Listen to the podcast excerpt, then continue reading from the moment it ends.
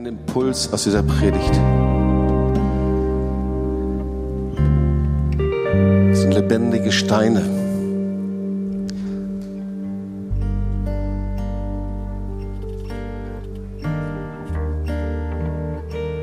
Lebendig gemacht durch Jesus. Steine sind normalerweise nicht lebendig. Aber er hat das Unmögliche vollbracht durch seinen Geist, hat hineingeblasen in unser Leben. Und das, was tot war, hat er lebendig gemacht. Das, was normalerweise nicht lebendig sein kann und darf und was unmöglich ist, hat er lebendig gemacht. Und du und ich, wir sind solche lebendigen Steine. Die Welt sieht das oft anders. Wir sind so geprägt, dass wir an uns arbeiten sollen. Wie Steine, die sich selber behauen, die an sich selber arbeiten, die das Beste tun. Aber das Wort Gottes sieht es so nicht. Wir sind lebendig gemacht durch Jesus Christus. Und da steht hier im Wort Gottes, mit einem Ziel, nämlich dass ihr euch erbaut zu einem geistlichen Haus. Und dieses geistliche Haus, das ist ein erwähltes Volk. Das erwählte Volk Israel, Mittelpunkt die Gegenwart Gottes, das Tempel, das Haus Gottes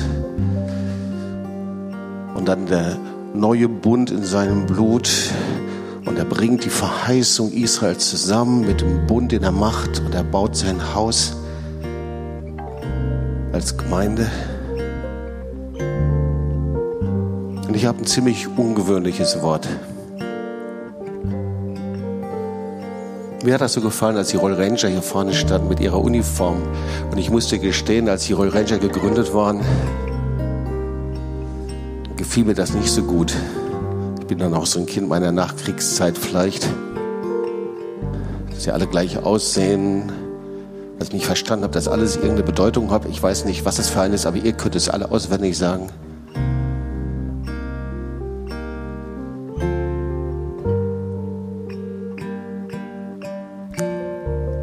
Aber da gibt es etwas, was nur Jesus möglich machen kann.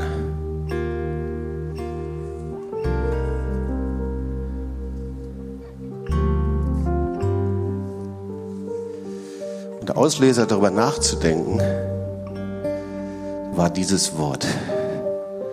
Was Jesus macht, indem er uns zu lebendigen Stein macht, dass wir auf einmal eine gemeinsame Ausrichtung haben, okay? Indem wir unser Leben Jesus gegeben haben und ihm nachfolgen, du Kind Gottes geworden bist, auf einmal ist das, was in alle Richtungen gegangen ist, bekommt auf einmal eine Ausrichtung. So die Ausrichtung ist auf Gott. Wir haben eine gemeinsame Ausrichtung. Wenn du Kind Gottes bist, hast du eine Ausrichtung auf ihn. Wir haben eine Ausrichtung auf Jesus. Eine Ausrichtung auf den Heiligen Geist.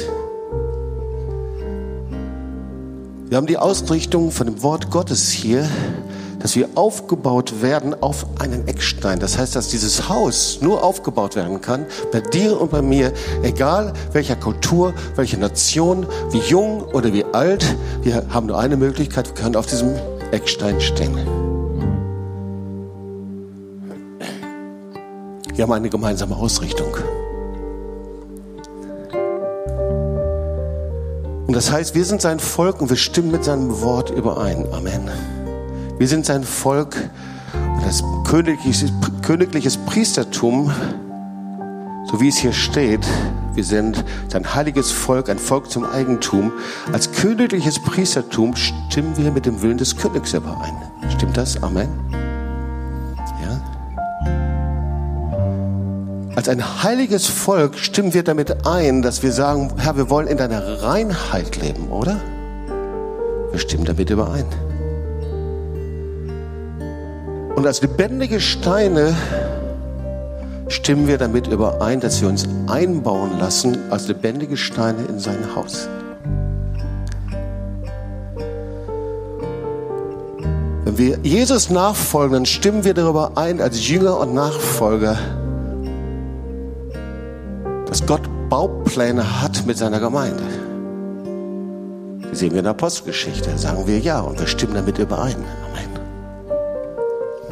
Oder aber wir stimmen damit überein, dass wir in das Bild Jesu verwandelt werden. So können wir es nachlesen, Philippa 2, 5 bis 11.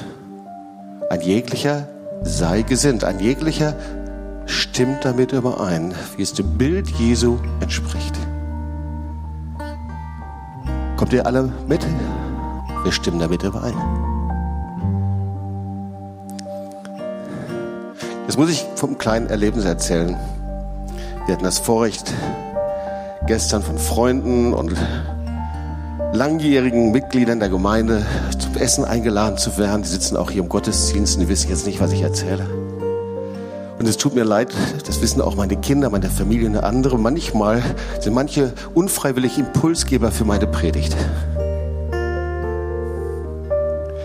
Und wir unterhielten uns über bestimmte Dinge und irgendwie so und einer von ihnen sagte,